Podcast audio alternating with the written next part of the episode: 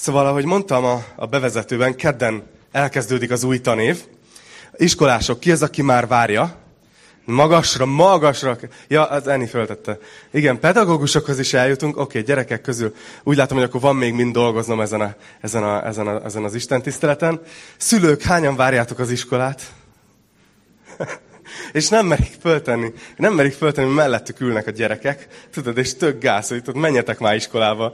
De, igen, azt mondja valaki, úgy. Adél osztályfőnöke azt mondta az évzáron, ami önmagában vicces volt, mert így, tudjátok, így kint az iskola udvarán, így a, az osztályterem előtti ablakon adták ki a, a cuccokat, ami még benn maradt a suliba, és ott ki volt az udvarra téve egy asztal, és ott osztották ki a bizonyítványokat, és azt hiszem papucsba mentem, mert mondom, hát ez nem egy normális évzáró. És azt mondta a délosztályfőnöke, hogy gyerekek, jövőre megta- meg, megtapasztaljátok, hogy milyen egy normális tanév. Egy normális tanév. Hát és ahogy a híreket nézzük, nem tudjuk. Nem tudjuk pontosan, hogy mit hoz ez az egész időszak, mi vár ránk. És um, egyébként is más ez az egész, egész időszak már. Én emlékszem, amikor sulis voltam, akkor ez a két és fél, oh, Egyébként eszembe jutott, hogy, hogy pedagógusokról is meg kell emlékezni, és annól a Körknél láttam egy ilyen, egy ilyen fali díszt. Nem tudom, hogy megvan-e még neked. Az volt fölírva, hogy három ok, hogy az ember tanári pályát válassza. Június, július, augusztus. Igen, igen ez a... De hogy, de hogy emlékszem, megvan még? Szuper. És emlékszem, hogy, hogy nekünk olyan volt a nyári szünet, hogy akkor tényleg így megszakadt a kapcsolat. Tehát, hogy úgy mentünk be szeptember első napjába, hogy vajon kivel mi van, ki él még, tudod, tehát, tehát így, mi a helyzet. Most meg szerintem már azért leginkább ott vagytok a Facebookon, látjátok egymást, vagy Instagramon, vagy TikTokon, vagy nem tudom, valamin. Szóval a lényeg az, hogy, hogy egy más időszakot élünk, de talán egy dolog nem változik, hogy szeptember 1-én általában beborul az időjárás, kigyulladnak a neonfények az osztálytermekbe, és azon gondolkozunk, hogy hová lett az életünk. Hová lett az életünk. Na hát nagyon remélem, hogy ma egy olyan tanítással sikerült készülnöm, amivel egy kicsit így emelem azért a várakozását e, erre a társaságnak. Szeretném, hogyha egy kicsit így rákészülnénk lelkileg erre, erre az előttünk álló időszakra. E, szeretnék szólni mindenkihez, a, a diákokhoz, akik most kezditek a tanévet, szeretnék szólni a szülőkhöz, szeretnék szólni a pedagógusokhoz, és olyan jó, hogy vagytok itt e, pedagógusok többen is a gyülibe, és, és persze egyébként mindenki máshoz is, mert tudod, elsüthetném, hogy mindannyian az életiskolájába járunk, de nem erre gondolok, hanem azért mindenkinek ilyenkor véget ér a nyár, és kezdődik mégiscsak egy új időszak. Szinte jobban egy új időszak kezdődik, mint, mint januárban, mert akkor semmi változás, ugyanúgy le van fagyva minden. 31-én, mint elsőn. Most egy kicsit tényleg elindul egy új időszak, úgyhogy remélem, hogy mindenkihez fog szólni ez a mai téma. És ahogy gondolkoztam, hogy mi legyen a téma, egy olyan bibliai szereplőre terelődött a figyelmem, aki, akivel most ebben a jelenlegi helyzetben nagyon könnyű azonosulni. Tudjátok miért? Mert az élete rengeteg nem várt fordulatot hozott. Nagyon sokszor volt úgy, hogy ő gondolta, hogy hogy fog alakulni az élet, és aztán beütött valami, és teljesen máshogy alakult. És igen, még mindig a bibliai szelepről beszélek, pedig azt gondoljátok, hogy a mi életünkről. Mert hogy tényleg olyan egy kicsit ez a, ez a koronavírusos időszak, hogy, hogy hogy nem tudjuk, hogy mit hoz a jövő hét, a két hét múlva, a három hét múlva, az október, a november. Tehát szinte úgy megyünk bele, hogy így behúzzuk a nyakunkat, hogy oké, okay, kezdődik az iskola, de meglátjuk, hogy mi lesz. És ennek a bibliai szereplőnek az életében volt rengeteg ilyen eset, de amilyen sokkal fontosabb, hogy valahogy ezekből mindig erősebben tudott kijönni. Több olyan eset volt, amikor így nem várt fordulat, és így ott maradhatott volna a földön és ő valahogy tovább tudott lépni. Józsefről szeretnék ma beszélni. Az életét fogom így áttekinteni, nem csak egy részt, hanem tehát kevésbé ilyen biblia tanulmányozós üzenettel készültem, hanem inkább egy ilyen, egy ilyen történetmesélős hogy kicsit beleérezzük magunkat a helyzetébe. Egyébként 13 fejezet taglalja az ő életét, hogy akinek van jegyzetfüzet és otthon szeretné a házi feladatot megcsinálni, akkor elolvashatjátok az egész sztorit, 1 Mózes 37-től 50-ig van leírva az ő élete. Most így néhány, néhány dolgot fogok kiemelni az életéből. Az első dolog, amit szeretnék megemlíteni, az rögtön így a nyitó epizód. Hogy József hogy született, hogy mi volt az ő családi körülménye. József nem egy egyszerű családból született. Az apukája Jákob, ő neki két felesége is volt, ráadásul úgy, hogy az elsőt nem is akarta. Csak ki volt írva, hogy a pénztártól való távozás után reklamációt nem fogadunk el, vagy nem tudom. Tehát a lényeg az, hogy a korabeli szokás szerint az éj leple alatt, amikor le volt fátyolozva a hölgyemény, akkor először az idősebb nővérét adták neki, és utána újabb hét évet dolgozott azért a lányért, akit igazán szeretett. Srácok, kitartóak vagytok? Hagy tegyem föl. Azt mondják a mai lányok, hogy a keresztény fiúk néha olyan, eh, le, lehet tanulni. Tehát, érted? Na jó, menjünk tovább. Nem erről szerettem volna beszélni, ez most egy tanévindító. Bár, igen. A lényeg az, hogy az első feleségétől Jákobnak született sok gyereke. A második feleségétől, akit igazából szeretett, őtőle csak két gyermeke született. József, akiről szó van, és Benjamin. És Benjamin születésénél az édesanyja el is vesztette az életét. Tehát ha belegondoltok, hogy József élete hogy kezdődött, úgy, hogy egy ilyen diszfunkcionális családban nőtt fel, édesanyja nélkül. És akkor szerintem már hálásak lehettek többen, hogy, hogy ti talán máshogy éltetek fel, ha pedig hasonlót éltetek át, akkor látjátok, hogy a Biblia mennyire őszinte. Vannak nehéz sorsok leírva. És ráadásul ő ugye a tizedik volt a sorban, ha csak a kor szerint, tehát a féltestvérei is, hogyha nézzük. Ő volt a tizedik a sorban. Szóval nem tudom, hogy én szoktam néha passziánszozni, nagyon ritkán. Nem szeretem az ilyen időrabló tevékenységet. És, emlé, és sokszor van azt, hogy így besokallok, és na jó, kérek egy új leosztást. Szoktuk ezt mondani, hogy az élet rossz lapokat. Na ti most mit? Na ti most mit? Figyeld, a, a Szabozol és a Horog Gergő, ők mindig a tanításon, mint szeptember 1-től a diákok, így, tudod, így, eszükbe jut valami. Nagyon ritkán, nagyon sokszor? Jó. Oké, okay. jelezzétek egyébként, a harmadiknál lejövök, tudod, és ne hibázzak olyan sokat. A lényeg az, hogy ritkán sokszor passziánszozok, és uh, kérek új leosztást, mert rossz lapokat kapok, úgy érzem. Hát valahogy azt hiszem, hogy József élete így kezdődött, hogy lehetne egy új leosztás, mert elég rossz lapokat osztott az élet. Talán fogalmazhatunk így.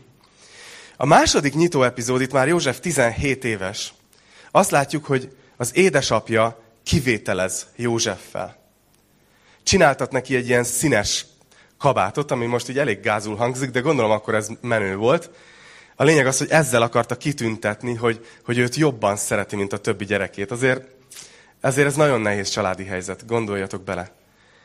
És azt írja itt az 1 Mózes 37-ben, tehát a történet elején, hogy amikor a testvérei látták, hogy az apjuk jobban szereti őt minden testvérénél, úgy meggyűlölték, hogy egy jó szót sem tudtak hozzászólni. Kedves szülők, amikor úgy érzitek, hogy a gyerekeitek nyírják egymást, és egy jó szót sem tudnak egymáshoz szólni. Itt most láttam testvérpárokat egymásra nézni. Lényeg az, hogy ez máshol is előfordul, jó? Nyugodjatok meg. És József ennek, ennek még így tetézve ezt, álmokat látott, Istentől kapott álmokat, de nem tudta befogni a száját.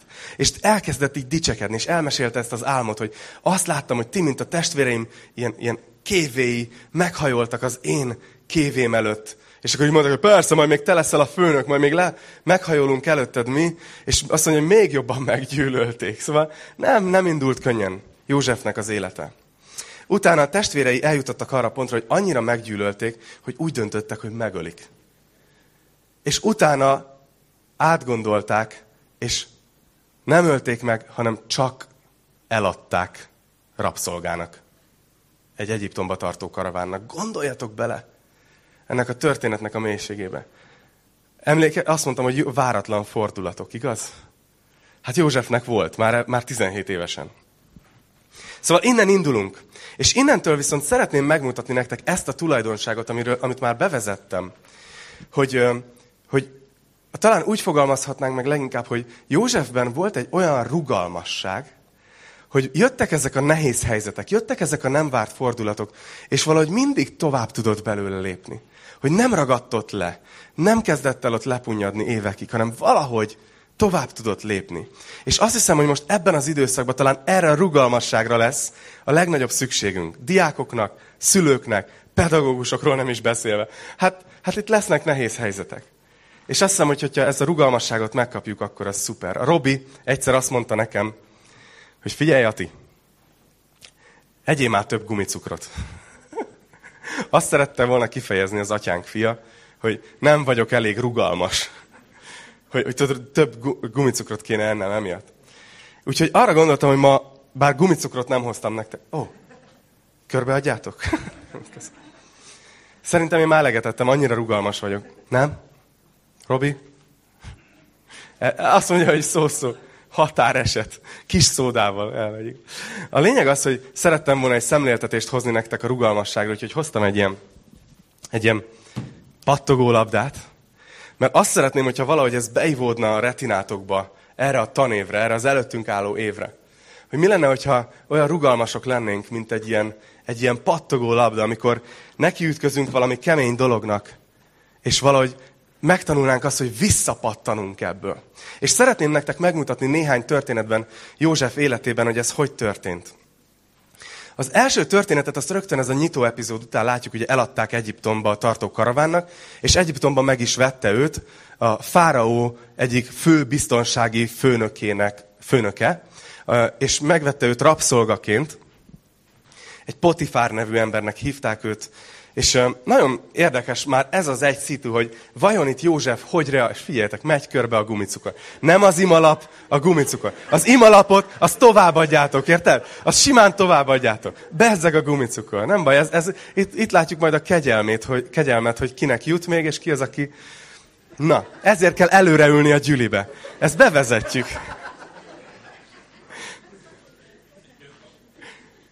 Szóval azon gondolkoztam, belegondoljátok magatokat a helyzetébe, hogy éppen eladtak titeket a rabszolgapiacon, és megvet valaki, valami főmufti Egyiptomba. Ti hogy reagálnátok? Ti hogy, hogy éreznétek magatokat ebben a helyzetben? Én azt gondolom, hogy, hogy József eltölthette volna úgy az életét, és teljes joggal, hogy egyszer úgy megzuhan ettől, hogy ő neki most ketté tört az élete a saját testvérei adták el. És most itt van egy rabszolgaként, egy idegen helyen, egy idegen országban, hogy simán leélhette volna úgy az életét, hogy ezen kesereg, és ennek a lelki betege marad. És, és simán elképzelhetem volna, hogy oké, okay, azt mondja, jó, hát ezt osztotta az élet, simán megharagudhatott volna Istenre akár, hogy ezt miért engedte meg. Simán azt mondhatta volna, hogy jó, hát itt vagyok, de én, én a szükséges minimumot fogom elvégezni, én valahogy kihúzom ezt az életet, lapos fekvés, radar alatt, hasonkúszásba, és én, és én nem fogok itt semmit csinálni.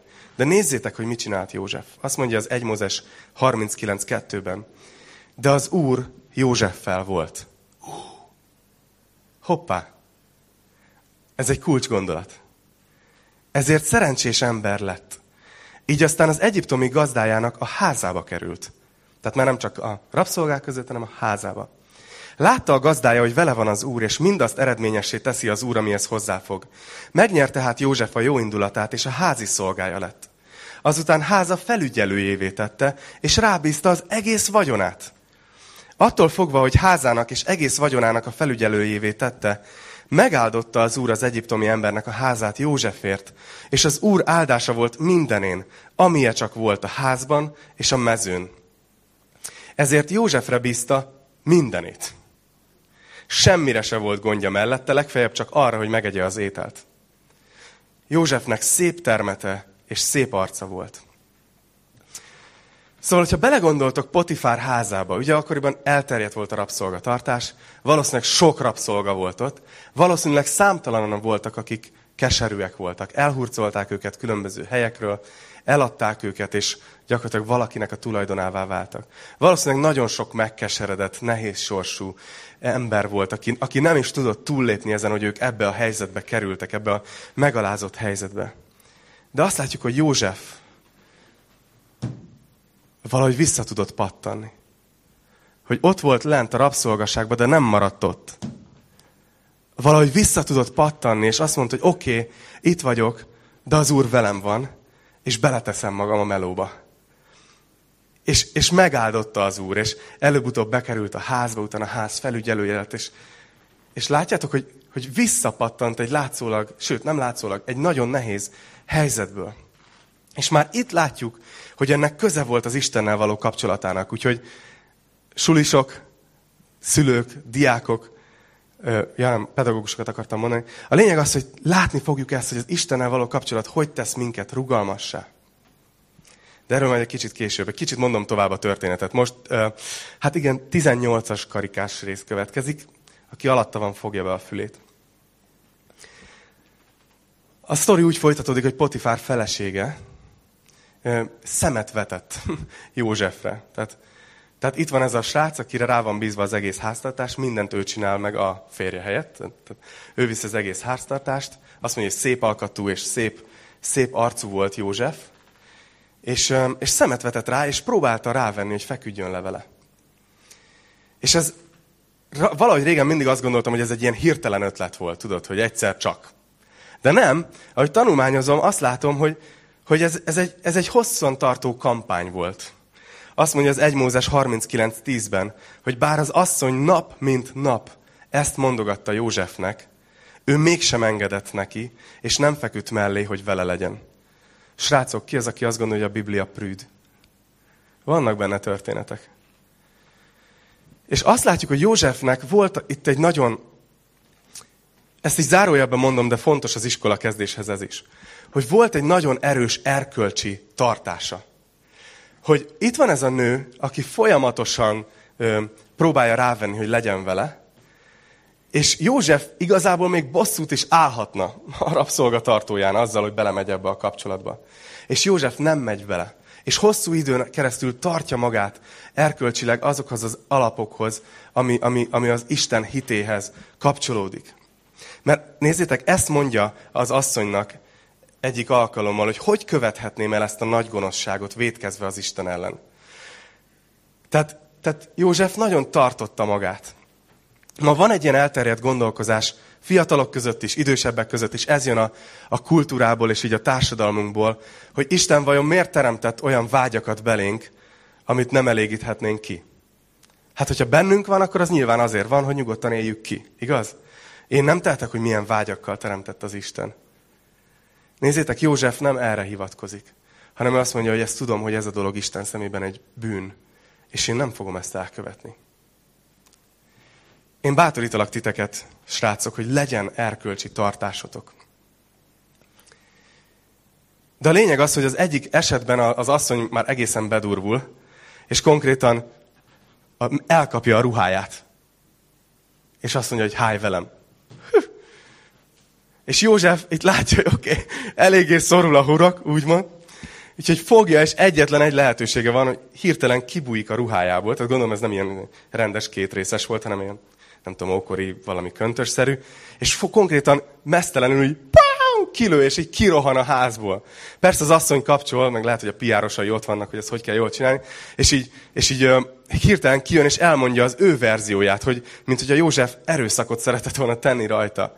Tehát az egészet így állítja be. A következménye pedig az, hogy, Józs, hogy a férje elhitte ezt a fake news verziót, és bezáratta Józsefet börtönbe. Na, Hát megint itt vagyunk egy ilyen helyzetben, igaz? Hogy ott van József egy börtönben már megint. Most nem rabszolgának van eladva, most, most rabszolgaként be van börtönözve. Megint egy, megint egy mélyponton van. És, és én ezért elgondolkoztam ezen, hogy nem lennétek úgy a helyében, hogy tehát Istenem, ezt most miért? Hát ez most konkrétan azért van ott a börtönben, mert Istenhez hűséges volt. Konkrétan semmi rosszat nem csinált. Sőt, a jót csinálta, és azért tartott, ahol tart. És itt megint van egy pont, ahol József hosszú távra bedepízhetne, ott, ott maradhatna a földön, azt mondhatná, hogy elegem van ebből az egészből, kiszállok. De vajon mit látunk? József megint vissza fog pattani. Nézzétek! 1 Mózes 39.21. De az úr Józseffel volt. Már megint hűséges maradt hozzá, és gondoskodott róla, hogy elnyerje a börtönparancsnok jó indulatát. A börtönparancsnok Józsefre bízta mindazokat a foglyokat, akik a börtönben voltak, és ő dolgoztatta mindazokat, akik ott dolgoztak. A börtönparancsnoknak nem kellett törődnie semmivel, ami rá volt bízva, mert az úr Józseffel volt, és eredményessé tette az úr, amihez hozzáfogott. Aztán látjuk a folytatásban, hogy József ott a börtönben is, miután visszapattan nem hagyja magát bedepizni, Kicsit ilyen hullámos a színpad, úgyhogy azért mindig izgalmas, hogy visszajön-e. Ott is használja az ajándékait. És ott, ott is elkezdi ezt az különleges ajándékát Istentől, hogy képes az álmokat megfejteni. Elkezdi használni, és elkezd szolgálni mások fele. Ott van egy pékmester, ott van egy pohárnok, álmokat látnak, és József megfejti az álmukat. Tehát azt látjuk, hogy József tényleg visszapattant, és teszi a dolgát egy nagyon jó hozzáállással. És utána egy nap a fáraó lát álmot. És akkor eszükbe jut, hogy hát itt, itt van egy srác a börtönbe, aki, akinek van ilyen különleges képesség, hogy meg tudja fejteni az álmokat. És behívják Józsefet a fáraó elé, és talán ezt, ezt, ezt még így irodalomórán is tanuljuk ezt a történetet, hogy a fáraó álma az az, hogy, hogy lát hét kövér tehenet, aztán lát hét nagyon sovány tehenet. És a kövér tehenek így megeszik a, a, a soványokat. Meg a, a, van egy ilyen gabona, tudod, tehát a lé... rosszul mondtam? Fordítva. A soványok megeszik a... Igen, igen, igen. Ja, az, jó ez, hogy van ilyen kontrollcsoportom. A lényeg, köszönöm egyébként. És a lényeg az, hogy, hogy József megfejti az álmot, és mondja a fáraónak, hogy lesz hét esztendő, amikor bőségesen terem a föld. De utána jön hét esztendő, amikor nem lesz termés. És utána rögtön ad is tanácsot, hogy ezért nevez ki valakit, és gyűjts, gyűjtsük össze hét éven át a termést, hogy, hogy utána a következő hét szűk esztendőben legyen elég eleség. És a fáraó pedig azt mondja, hogy, hogy hát ki más lehetne alkalmasabb, mint akivel egyértelműen ott van az Úr, és az te vagy József. Úgyhogy József lesz gyakorlatilag a miniszterelnök Egyiptomban.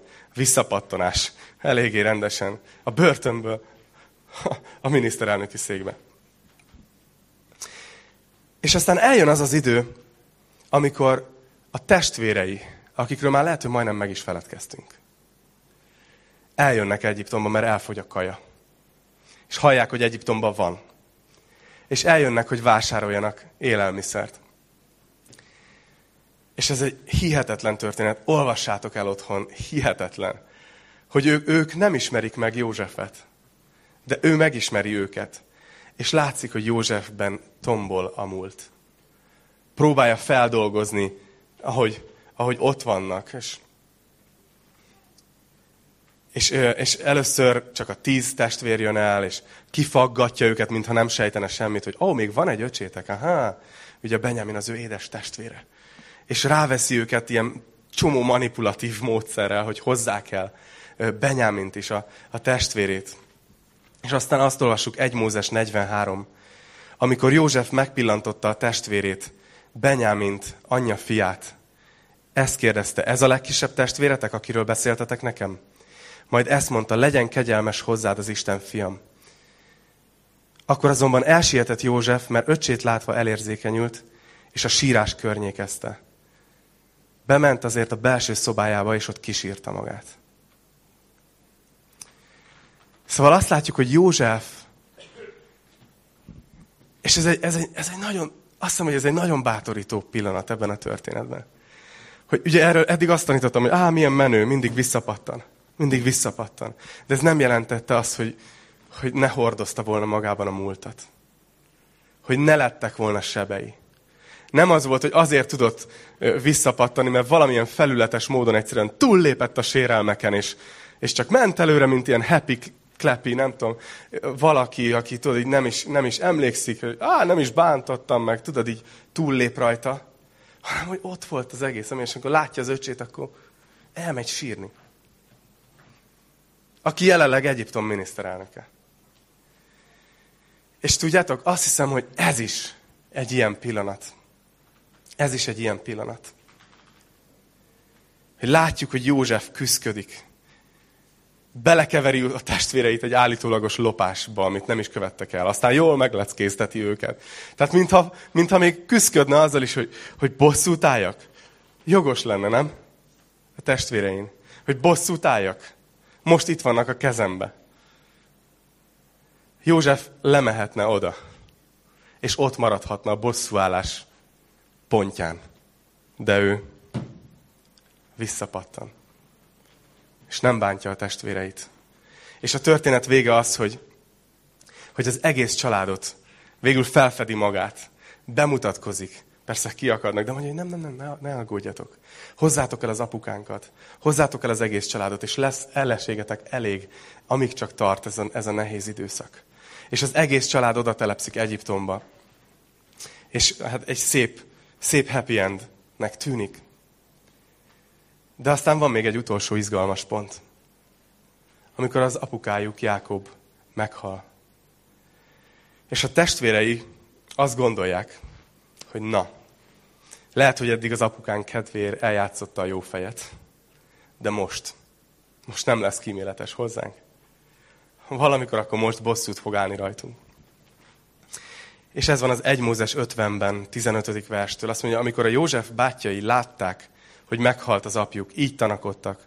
Hát, ha József bosszút forral ellenünk, és megfizet most nekünk mindazért a rosszért, amit vele szemben elkövettünk.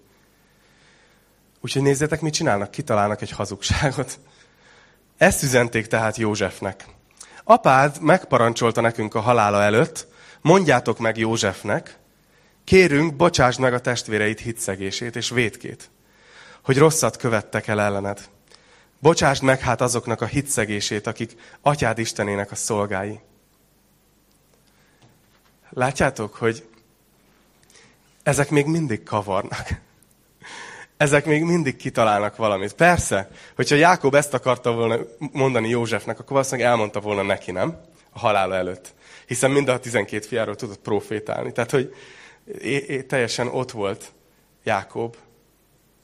De ők meg azt mondják, hogy nekünk mondta, hogy majd mondjuk meg neked, hogy majd bocsáss meg. Tehát ilyen, ilyen jó kis trükkös. És nézzétek, azt mondja, hogy József sírva fakadt, amikor ezt elmondták neki.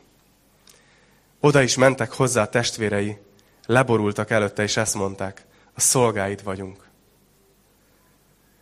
Tehát a testvérei oda jönnek Józsefhez, és leborulnak előtte. Ismerős ez a kép?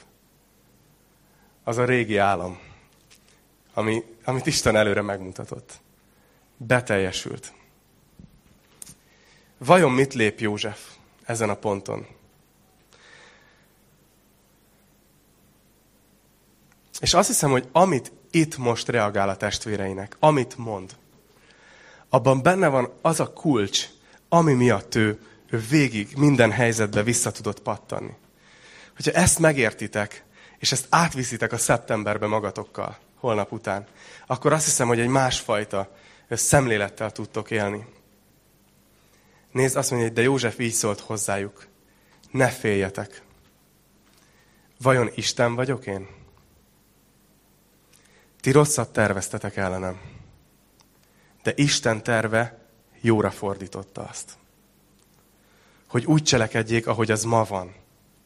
És sok nép életét megtartsa. Szóval hogy pattant vissza József?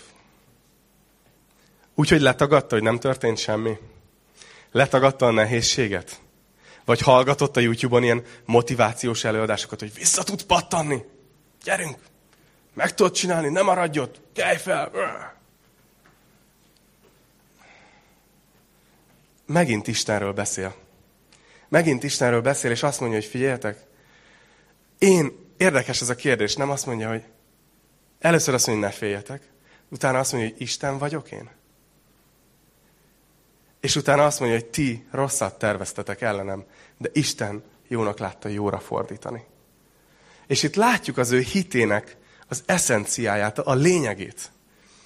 Hogy ő valahogy úgy élte át az életét, és úgy volt még a mélypontokon is, hogy valami nagyon mély hittel azt tudta mondani, hogy hát igen, ez most elég, elég, elég rosszul néz ki. Tehát itt vagyok a börtönbe. Most szaladtam ki mesztelenül. Tehát, tehát voltak dolgok az életében. De valahogy annyira bízott abban, hogy Isten ebből is tud jót kihozni. Ez az egyik dolog. Hogy ennyire bízott Istenben, hogy Isten tud jót kihozni ebből a helyzetből. A másik dolog, hogy, az, hogy látta tisztán, hogy ő nem Isten. És ez most lehet, hogy azt mondjátok, hogy na, hát ez könnyű, hát mi se gondoljuk magunkról, hogy Istenek vagyunk. De én azért elgondolkoztam azon, hogy nem azért kólintott minket annyira fejbe ez az egész karanténos időszak, meg ez az egész vírus időszak, mert annyira hozzászoktunk, hogy a saját naptárunk felett ilyen kis Istenek vagyunk. A saját időbeosztásunk felett ilyen kisistenek vagyunk. A saját házas, háztartásunk felett ilyen kisistent játszunk. Hogy az alatt most azt értem, mielőtt valaki e-mailt ír és teológiailag betámad, hogy valahogy azt éreztük, hogy van kontrollunk, tudjuk irányítani, tudjuk kézbe tartani a dolgokat. És egyik pillanatról a másikra, amikor ezt így kivették, kicsavarta ez az egész járványhelyzet a kezünkből, akkor hirtelen egy kicsit így megkoppantunk, hogy hú,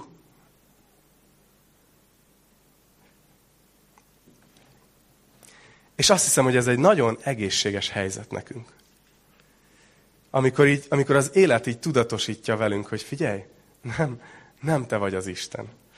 És olyan, olyan, annyira tetszik ez a két dolog Józsefben. És ugye mondtam, hogy ez egy tanévindító istentisztelet, és lehet, hogy azt gondoltátok, hogy ilyen gyakorlatiasabb lesz. De most azt éreztem, hogy imádkoztam, hogy szeretném ezt a két dolgot átadni nektek József életéből. Mert lesznek váratlan fordulatok, nem tudjuk, hogy mit hoz ez a tanév. Lehetnek nagyon kemény koppanások. De az az imám, hogy ti legyetek ilyen, ilyen, ilyen gumilabda sulisok, ilyen gumilabda szülők, ilyen gumilabda pedagógusok, ilyen gumilabda emberek. Legyünk ilyen gumilabda generáció. Nem azért, mert annyira könnyű, hanem azért, mert hogyha ezt a két dolgot elsajátítjuk, hogy nem én vagyok az életemben az Úr, nem én vagyok az Isten, hanem Isten az Úr, és ő majd, ő majd intézi valahogy. Van egy nagy bizalmam benne. És a másik dolog, hogy abba is tudok bízni, nem csak, hogy valahogy, hogy, hogy megalázkodok, hogy, hogy, hogy tudod, hogy Isten az Isten, hát ha akar, akkor végül is tönkre tehet, hanem az a bizalom is legyen ott bennetek, hogy Isten még jót tud kihozni a látszólag nehézből, a rosszból, a kellemetlenből.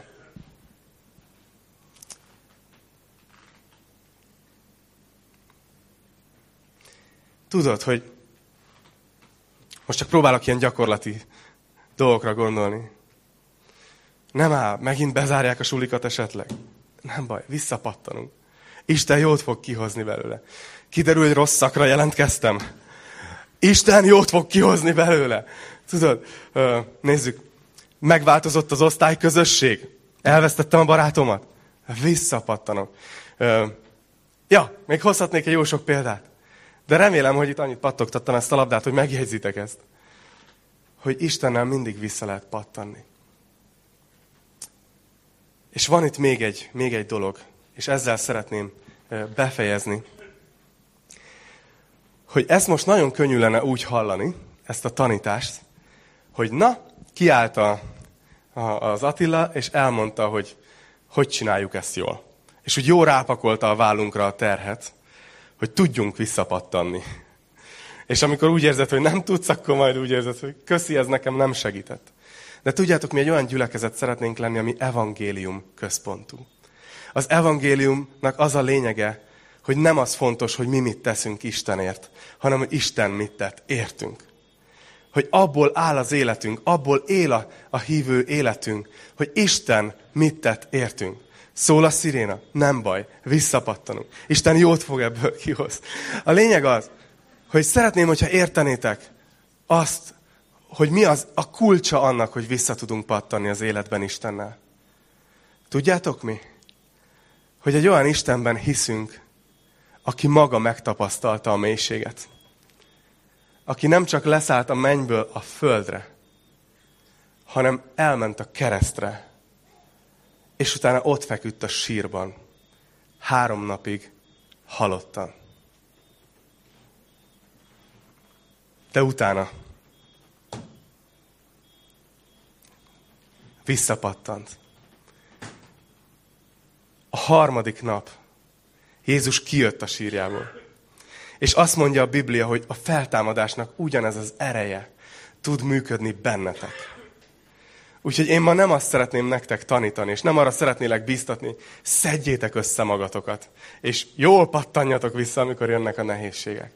Hanem azra szeretnélek biztatni titeket, hogy ugyanúgy, ahogy láttátok, hogy József életében egyfolytában az, de az Úr vele volt, de az Úr vele volt, de az Úr vele volt, hogy csatlakozzunk egyre jobban rá erre a forrásra.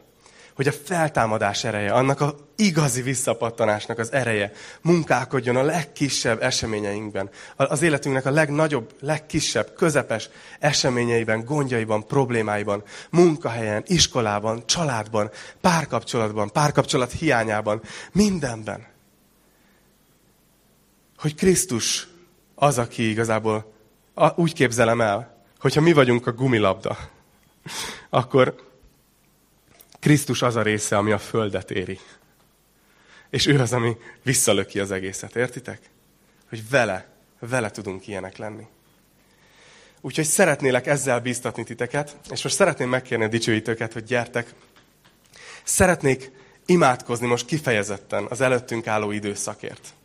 És szeretném azt is mondani, hogyha közületek bárki a végén úgy érzi, hogy személyesen is szüksége van imára, egy megerősítésre, egy bátorításra, vagy van egy konkrét eset, itt leszünk majd néhányan, és nyugodtan ide lehet jönni előre, és lehet imát kérni. Mert nagyon szeretném, hogyha nagyon szeretlek titeket, és nagyon szeretném, hogyha úgy mennétek bele ebbe az időszakba, hogy, hogy erősek vagytok a hitben. Hogy, hogy úgy bíztok, bíztok úgy, úgy Isten igazából a megváltótokban. Úgyhogy szeretnék imádkozni most, és utána pedig meg fogjuk újra tenni azt, amit minden egyes vasárnap megteszünk, hogy úrvacsorázni fogunk. És az úrvacsora mindig is ezt teszi, erre emlékeztet minket, hogy Krisztus meghalt értünk, de feltámadt. És remélem, hogy ahogy majd a kezetekbe fogjátok azt a szőlőlét, ami Krisztusnak a kiontott vérét jelképezi, és azt a pászkát, ami az ő megtört testét jelképezi, akkor emlékezni fogtok, hogy igen, az én megváltom, ezt tette meg értem. Elment a végsőkig, elment a keresztre is, elment a sírba is, de nem maradt ott. Gyertek, imádkozzunk! Mennyei atyám, köszönöm neked azt, hogy te az igéden keresztül szolgálsz felénk. Minden egyes alkalommal, amikor összejövünk, és Köszönöm, Uram, hogy nem az én bölcs szavaimra van szükség, vagy bárki máséra, aki tanít ebben a gyülekezetben. Hanem köszönöm, hogy az igétbe mehetünk, és kiponthatjuk, és minden alkalommal élet, élet van ebben. Krisztus, Te vagy az Isten igéje. És itt van nekünk az írott ige, de tudjuk, hogy Te pedig a testélet ige vagy. Szeretnélek kérni, Atyám, hogy hogy ezt az üzenetet, amit a szívemre helyeztél, ezt, ezt segíts, hogy így mélyen beágyazódjon a szívünkbe. És hogy teremjen gyümölcsöt, nem a mi erőnkből, hanem a te erődből. Imádkozom azért, Uram, hogy ebben, a, ebben az évben, ami előttünk áll, csak Te tudod, hogy mi vár erre a világra. Csak Te tudod, hogy mi következik még mi. Mi lassan elképzelni sem mindig szeretnénk. De szeretnénk imádkozni, a diákokért, mindenkiért, aki az iskolát kezdik kedden, vagy egyetemisták egy héttel később. Szeretnénk imádkozni értük, hogy legyenek ebben, a, ebben az évben is erősek te benned. Mert Uram, a kereszténység, a te, a te evangéliumod, az nem a felnőttek hite, az nem a felnőttek vallása, hanem te minden korosztályban ott vagy. És amikor egy elsős, egy másodikos, egy negyedikes, egy hatodikos, egy kilencedikes, egy, egy egyetemista, bárki benned bízik nap mint nap, akkor te ott életet fakasztasz. És te ott átformálsz egy életet. Imádkozunk ezért a következő generációért, Uram, hogy árazd rájuk gazdagon a te szellemedet. Hogy, hogy, hogy bízzanak benned, hogy egyre erősödjön a szívükben a bizalom irántad. Hogy Uram, imádkozom éjségért is a szívükben Adj nekik egy nagy éjséget te irántad, hogy így keressék az élő Istent, keressenek téged. Imádkozom azért, hogy, hogy, hogy ne elégítse meg semmi más ezt a szomjúságot, csak a te jelenléted, Uram. Imádkozunk értük, hogy legyenek erősek, és tudjanak megállni abban a, abban a korosztályban, abban a közegben, ami annyi kísértést és annyi nehézséget hoz. Hogy legyenek gerinces emberek, akiknek a akiknek a hitük a gerincek. Uram, ugyanis szeretnék imádkozni a szülőkért, akik, akik egyengetik a gyermekeik útját, és próbálják figyelni a határidőket, hogy minden be legyen adva időbe, és, és mindene legyen a gyereknek, és ott legyen időben, és, és időben is aludjon el, hogy föl tudjon kelni, és, és olyan sokszor kevés talán a, a köszönet ebben, míg föl nem nőnek a gyerekek, és elkezdik értékelni. Uram, imádkozom a szülőkért, hogy ebben az évben is adj nekik egy nagyon nagy erőt. Kérlek, hogy őket is töltsd be a lelkeddel erre a szolgálatra. A szülői szolgálat az egy szolgálat. Kérlek, Uram, hogy taníts nekünk a Te szívedet. Hogy én is tudjak olyan apuka lenni, ami, ami a Te képedet ábrázolja ki. És imádkozunk az anyukákért ugyanúgy. Hogy a helyünkön legyünk ebbe. Imádkozunk a pedagógusokért, Uram. Adj nekik kreativitást, kitartást, és, és nagyon nagy rugalmasságot, amikor látszólag ilyen megoldhatatlan helyzetek tudnak előállni egyik napról a másikra. Imádkozom azért, különösen így a, a keresztény pedagógusokért, hogy, hogy adj nekik lehetőséget, Uram, hogy az evangéliumot megéljék a gyerekek előtt, és adj nekik lehetőséget, hogy beszélni is tudjanak róla. Hogy így az életük az egy, az egy hozzád vezető autópálya is, és rád mutató reflektorfény legyen. De Uram, imádkozom mindenkiért, aki nem pedagógus, talán már nem jár iskolába, és talán nem nevel iskolás gyerekeket. Imádkozom azért, hogy, hogy ezt a következő hónap, hónapokat, következő időszakot áld meg nekünk, és tegyél minket rugalmassá te lelkeddel, növeld ezt a bizalmat bennünk, hogy bármi ér, bármibe ütközünk bele, bármilyen kemény felületbe. Add, Uram, hogy így, amint, ahogy József, így tudjunk bízni abban, hogy Te jót fogsz kihozni ebből.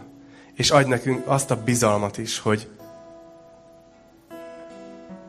hogy, hogy Te vagy az életünk, Ura. Hogy nem kell a kezünkben tartani az életünket. Szeretnénk is átadni neked az egész életünket. És azért is szeretnénk úrvacsorázni, Uram. Kérlek, hogy ahogy vesszük most az úrvacsorát, így emlékeztes minket arra, hogy mi nem is a sajátjaink vagyunk. De nem is Potifáré, hanem Te vásároltál meg minket magadnak a Te drága véreddel. Amit nagyon köszönünk, és amiért nagyon szeretünk Téged. Az Úr Jézus nevében imádkoztunk együtt. Amen.